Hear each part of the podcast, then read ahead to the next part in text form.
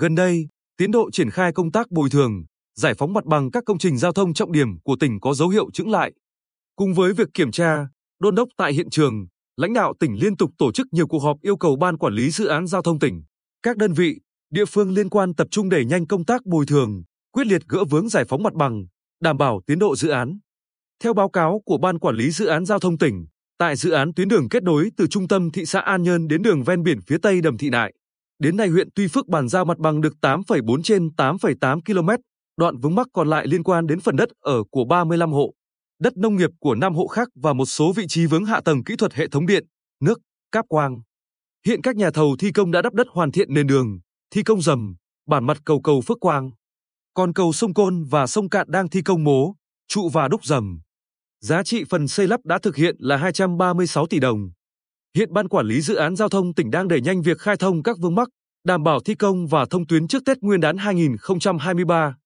Còn dự án tuyến đường từ đường Điện Biên Phủ thành phố Quy Nhơn nối dài đến khu đô thị Diêm Vân huyện Tuy Phước, các địa phương đã bàn giao cho nhà thầu thi công phần mặt bằng đủ để thi công 1.399 trong số 1.592 mét, còn lại 193 mét chưa thể giải phóng mặt bằng vì nhiều lý do như có 10 hộ chưa tiếp nhận đất do Trung tâm Phát triển Quỹ đất tỉnh giao tái định cư vì cho rằng giá đất quá cao. Có 5 hộ đang được thanh tra tỉnh tiếp nhận hồ sơ khiếu nại và 6 hộ đang khiếu nại quyết định phương án bồi thường không phù hợp.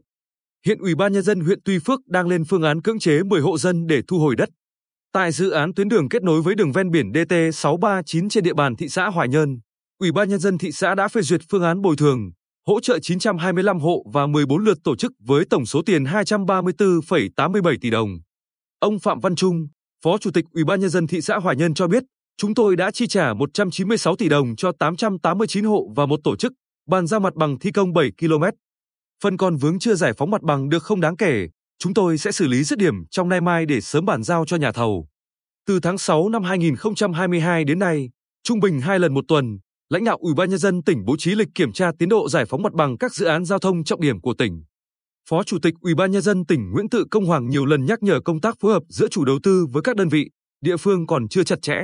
dẫn tới việc giải quyết các vướng mắc phát sinh trong công tác bồi thường, giải phóng mặt bằng và tái định định cư các dự án còn chậm, gây ảnh hưởng tới tiến độ, như tuyến đường ven biển DT639 đoạn từ quốc lộ 1D đến quốc lộ 19 mới thành phố Quy Nhơn, tuyến đường tránh phía nam thị trấn Phú Phong Tây Sơn, tuyến đường tránh DT633, đoạn từ núi Gành đến giáp DT639 Phù Cát, tuyến đường kết nối từ quốc lộ 19 đến khu công nghiệp, đô thị và dịch vụ BKMX V-Ship Bình Định.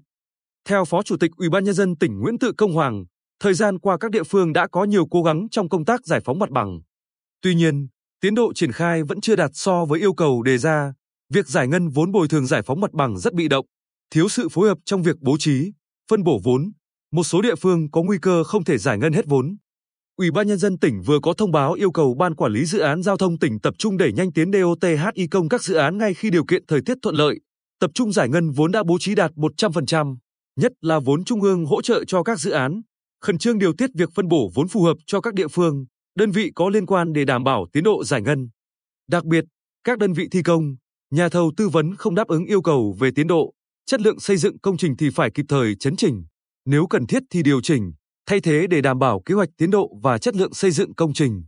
Ban quản lý dự án giao thông tỉnh phối hợp với các địa phương, đơn vị có liên quan tổng hợp báo cáo tình hình triển khai công tác bồi thường, giải phóng mặt bằng, các khó khăn vướng mắc và đề xuất giải pháp thực hiện khả thi hiệu quả báo cáo Ủy ban nhân dân tỉnh trước ngày 25 mỗi tháng để xem xét, chỉ đạo thực hiện.